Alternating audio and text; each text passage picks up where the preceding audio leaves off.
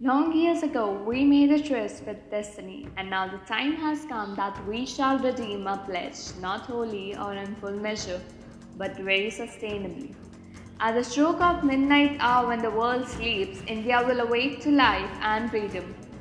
On August 15, 1947, India gained independence, overturning centuries of foreign rule.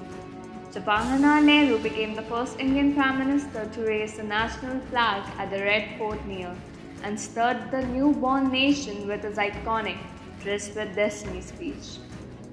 Greetings to all. I, Varangi Gupta, on behalf of Delhi Public School, Kamptee Road, Nagpur, offer my heartfelt wishes on the occasion of 75th Independence Day.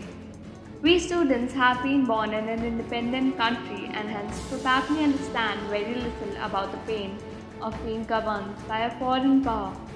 We shall be failing our responsibilities as a citizen of an independent nation if we do not delegate ourselves to the service of this nation.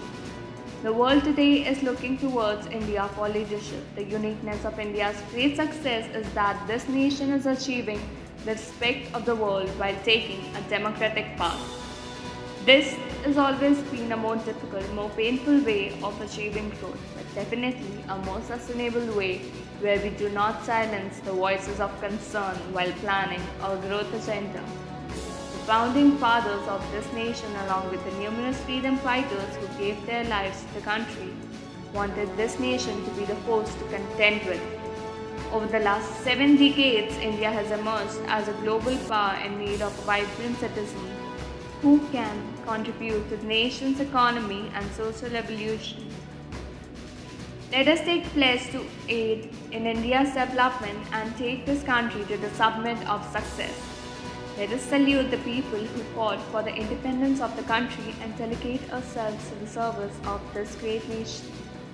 The morning of 15th August saw the campus of Delhi Public School, Kamptee Road, Nagpur, awash with saffron, white, and green, while the flag was hoisted amongst the stirring scenes of our national anthem.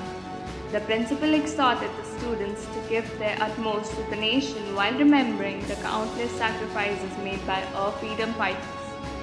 A beautifully executed instrumental performance followed by a peppy patriotic track set the tone for the day. The evergreen Vande Mataram led the vibrancy to the program with a melody brought alive bitter and sweet memories of the struggle for independence. All in all, it was a day to make one proud to be an Indian. Jai Hind.